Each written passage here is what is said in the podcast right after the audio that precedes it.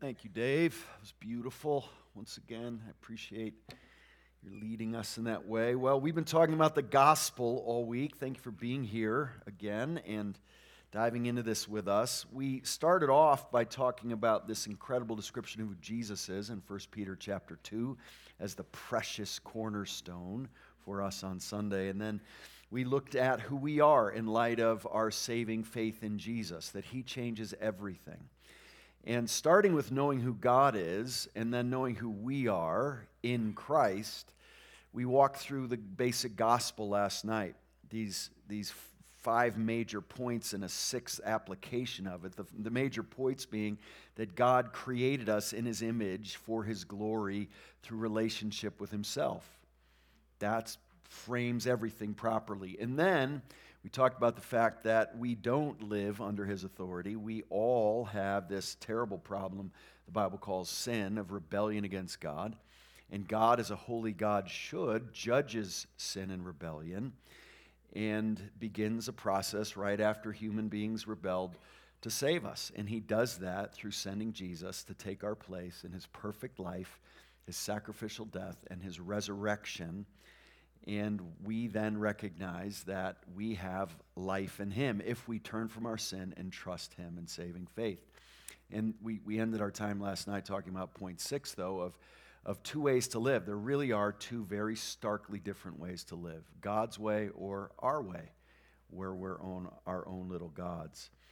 And now, tonight, I want to think about a little bit of the implications of this radical, loving grace of God. For God so loved the world, he gave his only Son. It's been said that you can give without loving, but you can't love without giving. I give without loving quite a bit. Um, I give often without being happy about it, like to the IRS every year. I, I frequently find myself giving, not wanting to do it, but having to do it, and that's never the way God loves. He, he loves and he always gives. And so he initiates this. God doesn't, doesn't do, it doesn't send his son so that he can love us. He sends his son because he does. And the exhaustive love of God and the amazing grace of God, we know that him, amazing grace. But sometimes I wonder how amazing I really find his grace. You can get used to it, you can presume upon it. And so, understanding the grace of God truly as it is, it really does require a transformation in our hearts. I realized quite a while ago that there's something in me that hates grace. As completely as insane as that is, in light of how I am desperately needy of grace, it's amazing that there's something in my heart that actually wars against grace and doesn't like it. And actually, deep down, I often would prefer to earn God's love and be worthy of it and demonstrate it. I, I, um, I, I see and hear Christians actually emphasizing to each other sometimes that we are worthy of God's love, and that's just not true. Our worthiness is not the basis of God's love for us. God is. God's character is. And, and we have a therapeutic way of talking about God's love for us that really is a self help approach rather than a true grace of God approach to it. And, and it can be difficult for us to come to terms with that, that we were dead in our transgressions and sins. We had nothing to offer God but our sin. We hated him. That's how the Bible describes our condition before him. And so, so we desperately need grace. And there's something in me that doesn't like it. I actually think, for a long time, I thought the offense of the cross that the Bible talks about is a naked, bleeding man being executed in public. And that's highly offensive, obviously. But I think really what the Bible's getting at when, it, when Paul talks to the Corinthians about the offense of the cross is that it completely defies self righteousness. It completely defies self sufficiency, which, especially to an American mentality, is highly offensive. We hate that. We, we hate it to be truly grace. And the fact is, is if you think you have to earn 1% of God's love, Satan wins in your life. He wins.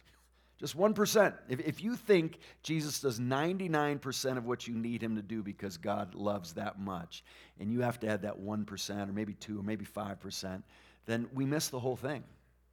We completely miss it. And so, so to realize the radical, wonderful, amazing, overwhelming grace of God and the love God has for us is incredibly important. And please don't think of love just as a covenant commitment God has, although it's that please make sure you see his love as a deeply affectionate thing, even a fondness for you, even in your sin that continues to be a battle for you. God has a love for you that I think you can say is a fondness. It, it, he's not, he's, he doesn't have any buyer's remorse with his covenant with you. He doesn't sort of wish he could get out of it somehow after he saw who you really are right? We can have those experiences on a human level, right? I see it happen every year. Two college students will meet each other, they have a great friendship, and they decide, hey, sophomore year, let's be roommates. And they think it's going to work out wonderfully. And it's actually, I think, the majority of the time, friendship doesn't necessarily translate into roommate, right? And and so it can go very badly, even though you had a wonderful friendship beforehand. I didn't realize who you really were, right? Up close, living together, and I don't like you anymore. It can easily happen, and we can tend to think that's how God must be with me because he's finally gotten an up close view in this covenant relationship and he wishes he could get out of it. But he put it in his word that he will never leave us or forsake us, and so he's stuck with us. And this book I'm writing, one of the chapters is I think Christians should stop saying, I have to love you, but I don't have to like you. It's a very common expression. Now, the tr- like all these expressions that I wish we would stop saying in the book have truth in them, or else we wouldn't say them, right? And what's the truth and I have to love you, but I don't have to like you? The truth is, very often, on the way to truly loving someone fully, there's a whole lot of dislike involved. but we stay committed to loving them. But please don't think of love as something that is merely a commitment, that has no affection, has no tenderness, has no genuine appreciation and enjoyment of a person. Now, the problem is we often love that way. I know I do. I, I, often love because I know it's the right thing to do and I'm committed to it, even though if it were up to me, I would not even acknowledge this person anymore for whatever reason. Even our enemies we're supposed to love. And so we have got to be people who commit to loving, but also commit to loving one another, is what the Bible says, with brotherly affection, like we're family. Like, like from the heart, it says. Love each other from the heart with, with brotherly affection. And so, so that doesn't sound like committed love without any affection there, or without any, eh, any, any fondness. I think it's vital for us to see God's love as a profoundly affectionate thing. He, the Bible says that He delights over us with singing. And he, he views us the way a bridegroom views the bride. That's an incredible way to describe God's affection for us. I, I've officiated hundreds of weddings, and, and I know the bride coming through the back is a pretty awesome sight. But I, I would argue that homeboy standing next to me is a pretty good thing to look at as well. Because the groom is usually beaming as the bride comes down the aisle. You know, etiquette says you look at her the whole ceremony, but we try to break that when I officiate weddings and look at Jesus actually and her as well, yes, but, but I, I encourage you to look at the groom. And that's how God describes himself. He creates marriage as this image of his relationship with his people. And so I, I, would love for us to take the love of God and understand in a way where there, there's a tender affection for his people that, that would give you a sound night's sleep every night. That God likes you. Doesn't mean you're exactly like Jesus yet, but, but he, he knows where you're heading. He sees the image of Christ being conformed in you. He sees the image of God in you even before you're a believer. That's how we're able to love even our enemies who hate Jesus, even because the image of God is in them. And so, so God likes you. God, God thinks you're funny. in a good way. In a good way. He, he does. I, have you ever noticed that somebody can be really funny, but if you don't like them, you don't find them at all funny? Have you ever noticed that? Very interesting. And if some, you, you can have a really good friend who you just love, and they don't have to be very funny for you to find them very funny. I read an author once who said that among all my friends, I can find no common denominator except this they all make me laugh. And I think, I think you make God laugh in a good way, in the best possible way. That there's a tenderness of affection that He has for you that we've got to appreciate. He loves you as much as He can. He, he can't love, His love doesn't fluctuate, it, it's not sort of on a continuum. He loves you in the Son. He loves you particularly and uniquely. I will never forget, I was watching a detective show. I think I was like eight. And I was with my mother, and we were watching Kojak. I remember Kojak. My mother loves Kojak. Still, she watches all the time and tells me about it.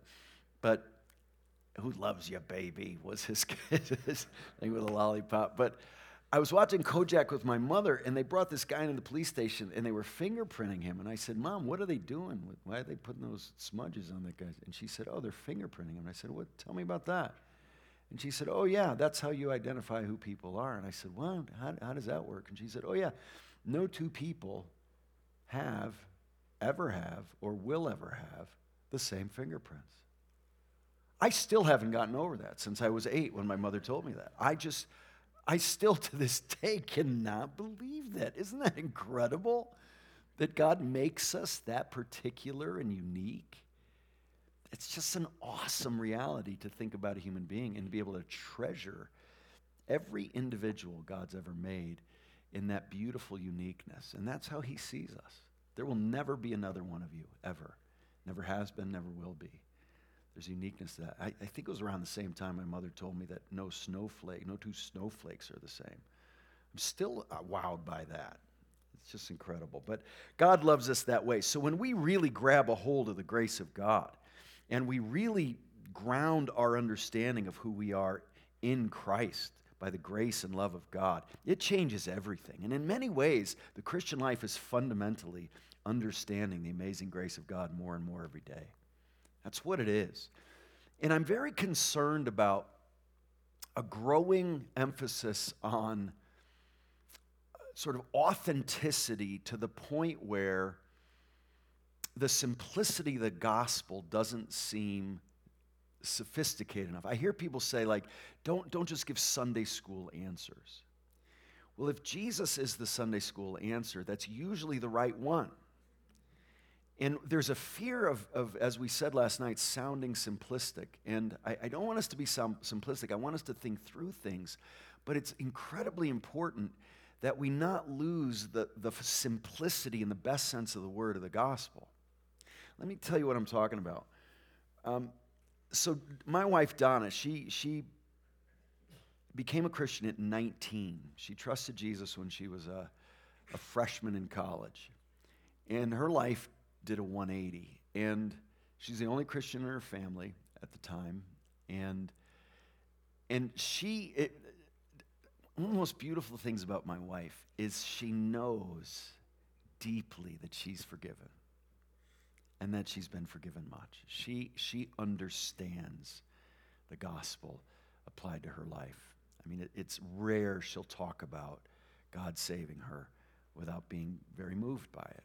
I love that about her. Well, about five years after she became a Christian, we went to a Christian school and she started working with student development.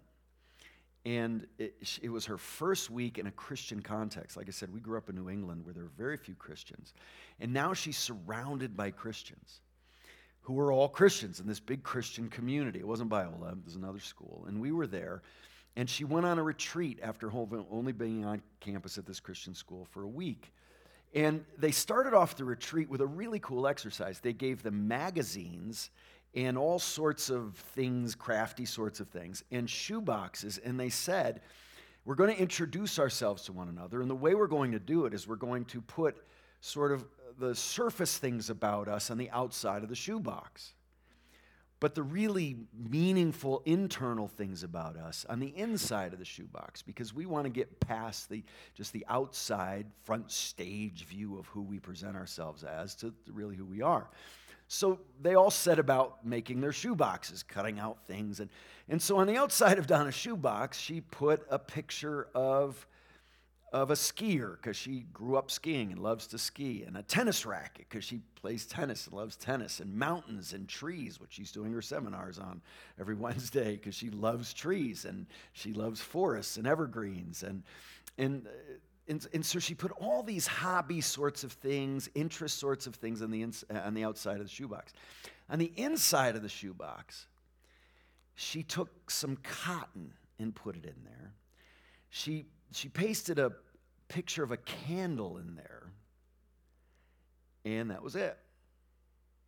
And when they went around to talk about their shoeboxes, she described all the sort of interests and hobbies and activities she likes to do. But then she said, I put this cotton in here because of Jesus, I am as white as snow, and I'm pure. And I put this candle in here inside because the Holy Spirit lives in me. And those were the two things that were most weighted in me as I thought about who I am on the inside. You know, the real me. Well, she had no idea that the response to her shoebox was going to be so negative. It's unbelievable. She's with these people in student development who are very ministry minded people, and a lot of them have been at it a long time. And she really got hammered for her shoebox. She said, and, and actually, the woman leading the whole exercise said, Donna, we're really going to need you to be more authentic. We're really going to need you to be vulnerable and honest and not j- just give the pat answers Christians give about who they really are. Donna was in tears because she had probably been a Christian less time than all these other people. And it was profound to her that in Christ she was pure and the Holy Spirit actually lived inside of her. That was the overwhelming reality of when she thought about who she was that came home to her. And she put it in her shoebox and she got completely judged for it. And it wasn't authentic, it, it was too simplistic. It was the Sunday school answers. And, and it was the first time in her life she, she saw the way Christians can be. Especially ones who take ministry seriously and know it's messy and know it's complicated, right? And they can lose, we can lose a sense of the beautiful, truthful simplicity of what it means to actually be forgiven and actually belong to Jesus by faith. And, and she, she it, it was actually, it, it continued to be a struggle with her the whole time. And, and so I see things like that happen, and I'm concerned that we have a beautiful resting satisfaction in the finished work of Christ and that we never grow weary of hearing things like Jesus died for your sins and he rose from the dead. And when you trust him, you can be pure in the sight of God and the Holy Spirit lives in you. I know it doesn't sound cool and innovative. And a five year old can understand and say those things.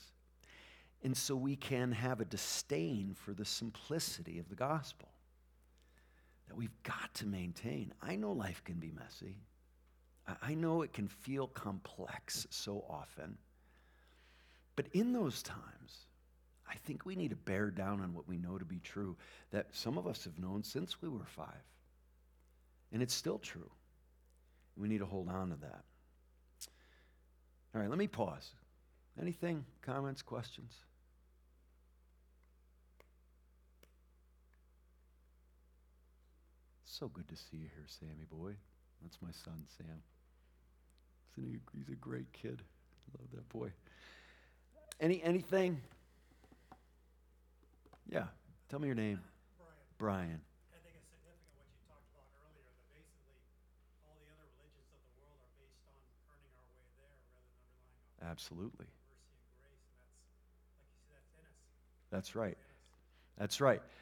It's so true. All the other religions of the world are what we do to approach God. Christianity alone is this one about what God has done to bring us to Himself. It's the difference between what we do and what He's done. Radical difference, huge difference. And I think one of the great challenges is there's something in us that finds legalism so appealing. It's interesting. We find legalism appealing because we do it. Just tell me the things I need to do. Five pillars of Islam, right? Tell me the things I need to do. I'll do it. I'll accomplish it, and I'll deserve the credit for it. But it's interesting. The equal, equal and opposite problem is I'm going to do whatever I want to do. I'm not going to answer to anybody.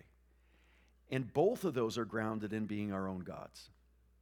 And religions, there are religions out there that will offer you both options. And, and to realize that I, I, I love meadows. Who loves meadows in here? Oh, I, for years, wondered why I love, you love. I know.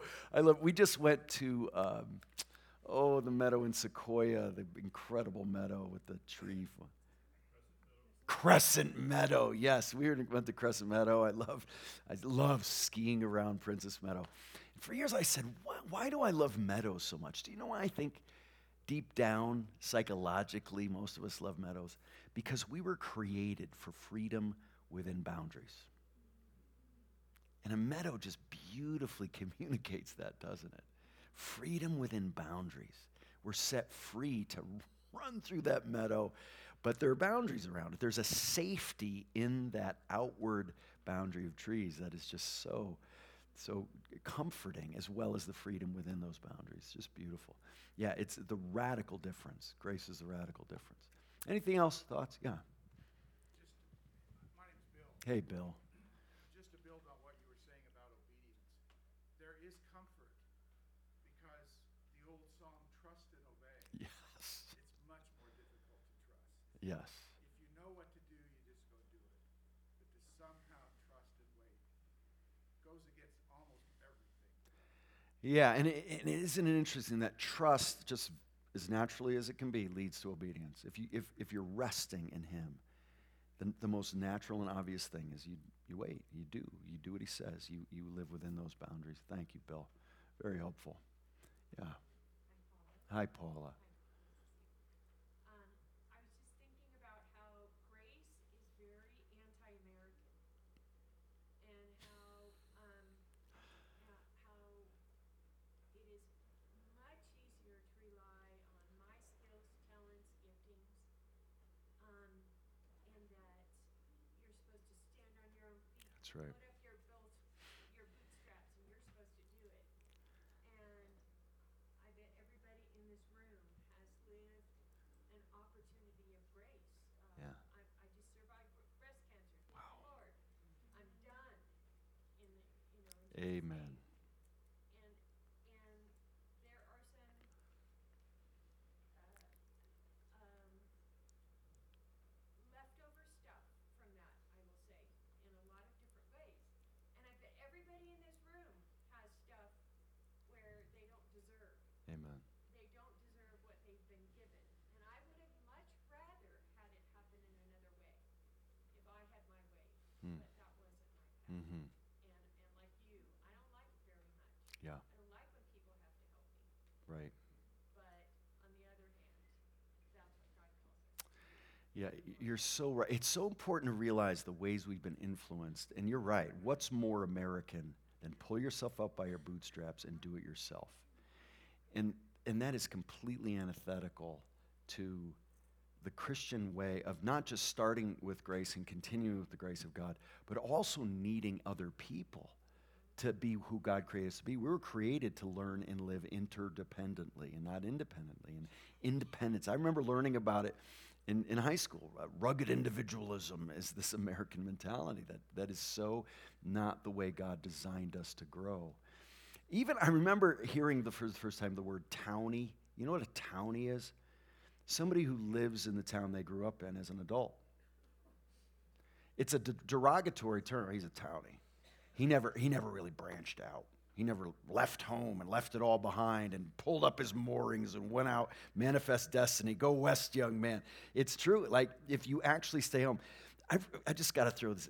I read an article a couple years ago about traveling. So we all assume travel is an inherently good thing and, an, and a desired thing. It's something you should even save money for and aspire to do. And you think about retiring and we're going to travel and all this stuff. Do you know for the for all of human history, except about the last 150 years, 200 years max, travel was a really bad thing. Travel meant there was a famine, a war, a conquering takeover, something. The goal was to stay home. the goal was to stay home. And if you had to leave home, it's because we had no potatoes and there was a famine and we all, we all have to leave. Starting with the Garden of Eden, right? The, the idea was to stay in the garden. And, and having to leave was a punishment, it was a bad thing. And it's actually since aristocracy started traveling so they could marry other aristocratic families. And, and that's how it all started. And then the travel industry started where we, we go in groups and we insulate ourselves from the things that are actually helpful to us when we travel, like having to interact with non people in the same demographic as we are in the one bus we all travel in. And, and so we don't get sick, don't want to get sick, don't want to be uncomfortable. And so we travel in these air controlled buses. And it's not actually what travel actually brings to us. And so staying home was the ideal for all of human history. And, and it's just a relatively new thing that thinking the, the really admirable thing is to, to leave home instead of being at the place of security and with your family. So, good. Anything else? Good stuff. Yeah. Caleb. A superstar at Biola.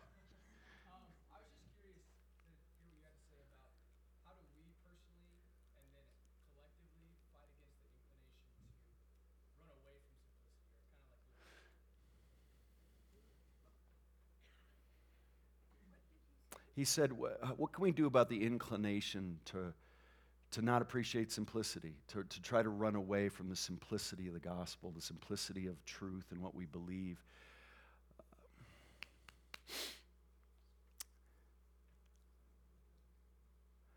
Yeah, I, am trying to think about what's fueling this need to be different, innovative, sophisticated to the point where, like those quotes I was reading last night, you're not even sure what Rob Bell is talking about when he talks about lofty language and finding the gospel is, you know, a faraway land that you th- like. Oprah asked him in this interview I talked about, how do you define God? And you know what he said? He said, God is that beautiful song you hear in the next room and you recognize it even though you've never heard it before. And, and again, I, I, I'm so aware that people hear that and go, whoa, that is really cool. And I'm just, what in the world are you talking about, right? Maybe I'm dumb, but you're not making any sense to me. And I, we're in this weird age where incoherence is just the norm. It is. And, you know, those of us old enough to remember when there was some sort of basic expectation that people have coherence when they talk, right? That they don't say things that are completely disconnected from reality. But it's not like that anymore. And so, so it can be so confusing. But, but I, I would say, you know, it's interesting this idea of your first love it, or mountaintop experiences. It's so interesting. And I realize it, that kids can come up here and they can have these, these whirlwind one week romances that feel so real to them, and then end up being three days later, like, what was I thinking, sort of thing. And, and similar sorts of things can happen in a religious experience in these sorts of settings too. So you can get really cynical very easily that God's at work in the ways He is. And you don't want to be gullible but at the same time, you don't want to be cynical. And I, th- I think there's a cynicism and a kind of authenticity and a desire to be seen as a thinker and to be seen as someone who doesn't accept things just because um, that's what you were taught at some point in your life, to the point where it really does become about a, an image we're trying to pro- project about ourselves that's why I think people bash the church to distance themselves from the bad things in the church. And in the meantime, not appreciate the incredible, awesome beauty of the church as a God created reality that the gates of hell won't prevail against. Like, I've actually heard people say, when you're dealing with someone in crisis, don't quote scripture. You know, Eric Uzinski's dad was in the hospital for a long time. He had a terrible accident, and Ed was here last week. And, and I remember he told me after he had been laid up for months, he, he was basically in bed for six solid months after this terrible car accident. And he said hundreds of people had visited me in the past, past six months. Hundreds, both in the hospital and at his home. And he said, and almost all of them were Christians who came to visit me. And many of them were in ministry. And he said, But I started thinking about all the people who came. And he said, I'm really struggling for hope, for, for uh, peace, for, for just a, a, confidence that God's at work in, in all of this, th- these injuries and what my future is going to look like. And he said, I realized that of the hundreds of people who came to visit me, the ones who actually opened their Bibles and read Scripture to him with confidence, with a, a, desire to encourage them from the Word of God and from the promises of God, he said there were five. And he said three of the five apologized before they read the Bible. He said, You know, I know you know all this, and I know it can sound like I'm Job's comforters here, just telling you what I know, what you know is true, but you know, it is the Word of God, so let me read it. That's so interesting, isn't it? That, that we're so afraid of sounding simplistic that we don't bring people the actual Word of God because maybe we think our opinions are better. I don't know. And so I think, I think not buying into ideas of authenticity, not uh, buying into ideas of sophistication, being a critical thinker, and needing new ways to say things instead of the way, the, God, the way God said it in His Word. I think those are, are big temptations, Caleb, for especially your generation. I don't know, can you relate to what I'm saying in these? Yeah. Okay. Great. Okay, let me, let me make some points, Nolan. Here we go. Uh, if we really get the gospel, which I think this is a great verse. There, there are so many passages that we could really camp on for the gospel, obviously. But, but there's this one, I think, if you're going to pick a verse, this one is a great one. For Christ also suffered once for sins, the righteous for the unrighteous, that he might bring us to God. So here we have Jesus, the God man, suffering once for sins. And I, I think that suffering is not just his cross it's not just the cross and the garden. Jesus' entire life was a sacrifice. His entire life was a suffering. He learned obedience from the things he suffered, the author of Hebrews says. And so he suffered once for sins. His whole life was a sacrificial love for us. The righteous, that's Jesus, never broke God's law, never sinned once. For the unrighteous, don't even begin to think about all the sins I needed him to obey in my place for, that he might bring us to God. I love that because it, we don't just end up forgiven and righteous, we end up in the very presence of a holy God. That's the goal of Jesus' work, not just to get us in a better state, but to get us into the presence of God. And that's what he accomplishes. Now, if we really get this, these are going to be the implications. The gospel is a call to look at Christ and not myself we are constantly, even in church contexts, even in Christian contexts, we're constantly looking at ourselves. It's just our natural instinct, it's just our natural inclination to constantly looking at ourselves and be self absorbed and self conscious as a result. And that is a prison. Self absorption is a prison. It, it feels safe to be self focused, but it's actually a prison that we live in.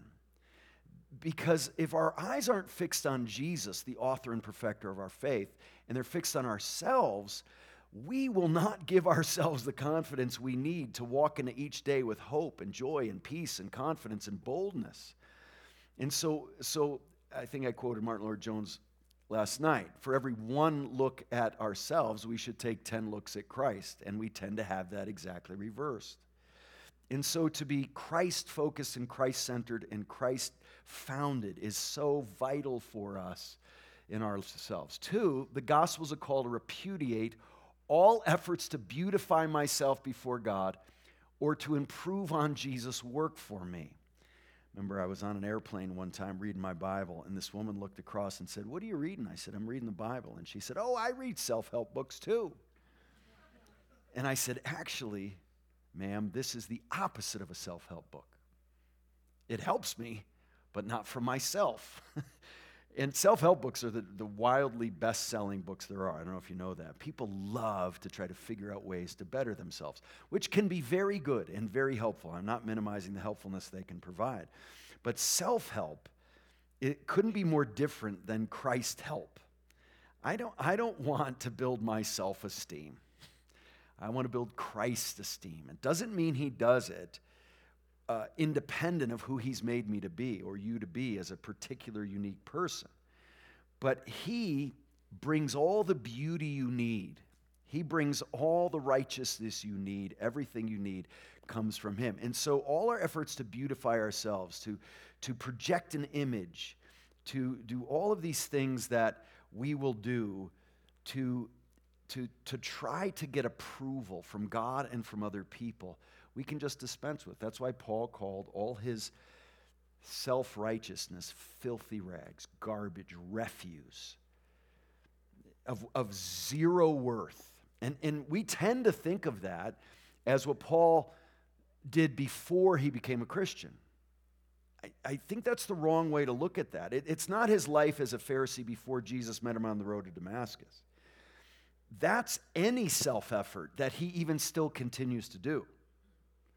So anything he thinks is going to earn God's approval is filthy rags, it's, it's garbage.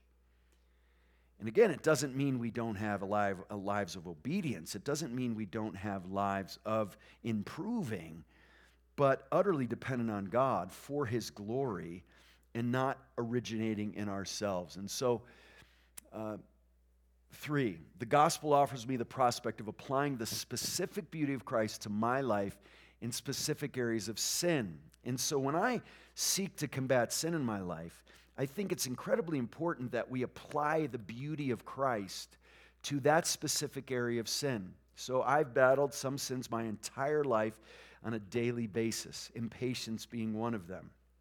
Anger that can grow out of that impatience. Just ask Sam, he'll tell you. I have family here to back up my sinful problems right here. And uh, a, a quick tongue that, that has to apologize for things that come out of that impatience and anger. I mean, I, I could go on. A critical spirit. I, if this is not Eric therapy time. You can bill me later. But, but these are battles I fight on a daily basis. And as long as I can remember, my mother said um, that I was born mad.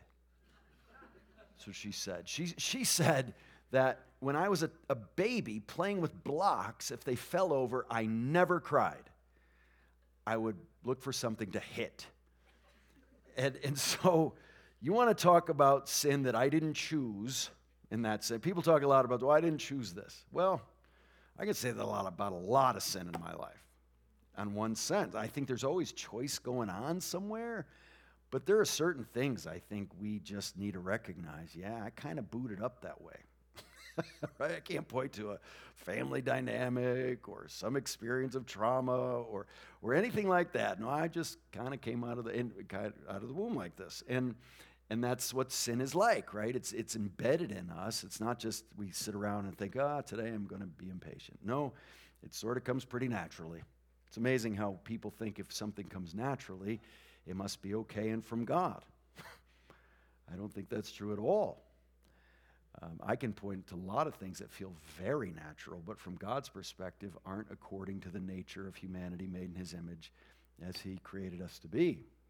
It's amazing how we define natural as what comes naturally rather than what God says is according to our nature, as those made in His image. So, four, um, we apply the gospel to specific areas of sin in our lives. We don't just seek forgiveness, we, we seek the beautification Christ brings to us. And then, four, the gospel's the basis for humility, right?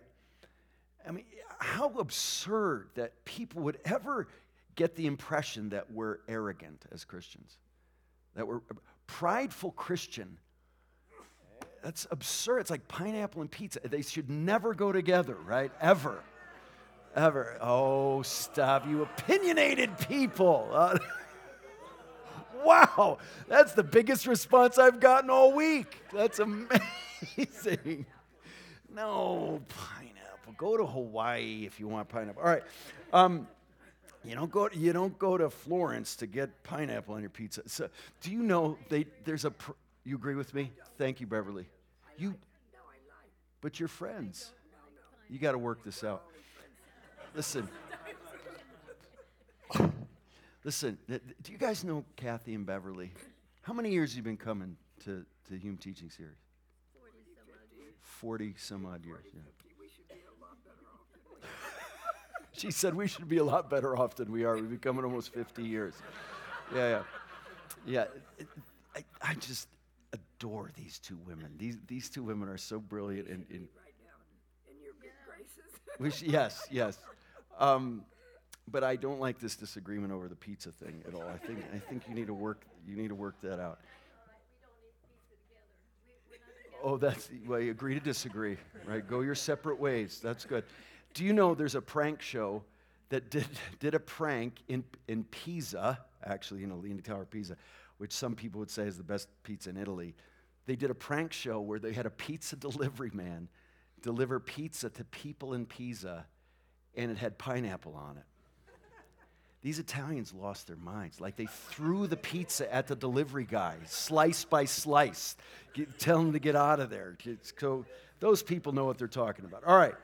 Um, yes, it, it- the base for humility. How absurd that Christians, and we can be arrogant people very easily. I certainly can be. We can be so prideful. It- but, but a prideful Christian, humble and Christian should just go together as much as possible. When we realize what, what Paul says, what do you have that hasn't been given to you? Nothing. You've got nothing that isn't given to you. Nothing. Not an atom, right? Not a molecule, not a breath, nothing apart from God's creative and sustaining presence. And so, this is as humbling as anything. Why would I want others to be impressed with me? I want others to see Jesus, which means they need to know I'm a sinner covered by his righteousness. I was just listening, as I often do before I go teach or preach anywhere. I listen to Casting Crowns, who I absolutely love. They still have a clear doctrine of sin in their music and a glory of God focus in their music. Quite refreshing. I love it. And and they have a song that I just listened to before I came over here called Nobody right? And the, and the song just goes, I'm a nobody, wanting to tell everybody about somebody who saved my soul, right? It- it's just beautiful. And, and he must increase, I must decrease. How about that? John has this flourishing ministry, and his followers come to him really concerned about the competition named Jesus. And they say, People are leaving our ministry to go follow his. And John says, That's how it's supposed to be. He must increase, I must decrease. To truly believe that. And they, Casting Crowns has another song. It says, I don't want to leave a legacy. I don't want people to remember me. I want them to remember Jesus, only Jesus. And if that's the focus, I don't. Can you imagine the Apostle Paul starting a ministry and calling it Paul of Tarsus Ministries? Now, I, I'm really not trying to condemn anybody who's done that. I have a hard time with it. I can't imagine that Paul'd be cool with that, or any of the apostles, right? Or, or Jesus, quite frankly. And so, so we, we have to seek humility. Why would I want others to be impressed with me? I want others to see Jesus, which means they need to know I'm a sinner covered by his righteousness. Now, it is absolutely true that we are intended to be examples. We are intended to be people who show the the power and the transforming work of Christ in our lives. But I think we need to be careful with that because I, I do think as we are on our way home, we also need to recognize that we will often be examples of people who desperately need a Savior. right? Maybe the number one excuse people have for rejecting Christianity, the church, is Christians are a bunch of hypocrites. Christians are a mess. You know, Christians do terrible things. and we need, to, we need to feel the shame when we fail to give a good example to the world of who we are. But we shouldn't too quickly run from just acknowledging, yeah, we will fail you. We will disappoint you. We'll hurt you probably. We'll, we'll, we'll maybe even uh, do things we need to repent of, but, but we desperately need a Savior. And, and we don't want to so grab a hold of being examples that we lose the fact that we need to be good examples of how we repent. We need to be really good examples of how we own our sin and recognize how desperately we need Jesus. That's it, Nolan, for those, right? I think I just have four. Yeah. Yes, sir. Okay. A- any comments or questions? Thoughts about anything? Hey, Cassia. Francis Schaeffer was often criticized for not being simple enough with the gospel. People would come to his L'Abri um, with deep, difficult questions, um, and that was his ministry, bringing philosophy and difficult questions to bear on the hearts of people seeking God. So, how do you balance those? You know what's interesting about Schaeffer? He had a very different approach to ministry when he was in the States than when he had in Europe. He waded into a lot of those very philosophical issues far more in his European context than he did here. Um, in his European context, people considered him, uh, like you're saying, a, a bit too philosophical in his approach to things. People accused him of being a fundamentalist when he came back home during the fundamentalist, contra- uh, uh, fundamentalist uh, controversies that were denying the inerrancy of Scripture and those sorts of things. So some of that was, was a contextual decision he made to minister in a particular way and wade into particular issues because that's where the people he was trying to reach were. And so it, to critique Schaeffer's phil- philosophy of ministry does require sort of when in his ministry and where in his ministry to do that in a good way. Um, but yeah, I think, I think realizing where people are, and really, it- you know, it's a cliche never question someone's motives. That's not in the Bible at all. It's amazing how many cliches we think have all sorts of authority that uh, maybe not aren't true. But, but I think really figuring out where people are coming from and what uh, are the legitimate obstacles, the barriers to coming to saving faith in Jesus, and then taking those seriously, but not letting those obstacles always set the agenda can be the challenge. So if someone's really wrestling through deep philosophical, intellectual issues, I want to be able to help them in that, but also not let them use those sorts of things as just defeaters that aren't actually defeaters, uh, as excuses that aren't really excuses. I, I know a man who was in youth ministry for many years, and he would send his students off to universities, and they'd come back with all of these quandaries, philosophically, the problem of evil, all these different things, and and over the years, when the guy when the guy would come back after his freshman year at Columbia and say he's got all these philosophical problems with Christianity, you know what he started doing? He started saying, "What's her name?" And the guy said, What are you talking about? He's at, you know, he's got all these intellect. He goes, No, what's her name? He said, What are you talking about? He said, The woman you're sleeping with, what's her name?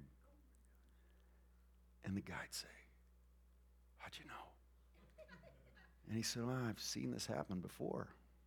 You know, y- you want to have this kind of relationship with a woman you met at college, and so suddenly all of these philosophical and theological issues are perplexing to you when, come on, What's this really about? isn't, isn't it your freedom off at college with, with this girlfriend or what? And, and so it's amazing how we don't always know what's going on, but, but I, I want to be shrewd and wise about where people are really being motivated out of. And so I think contextualizing ministry, depending on who we're dealing with, the context we're in, the influences they've they've absorbed are what it takes to do ministry wisely. It's important to know what we're talking about. It's important to love the, love the people that we seek to reach, but then then emphasize things depending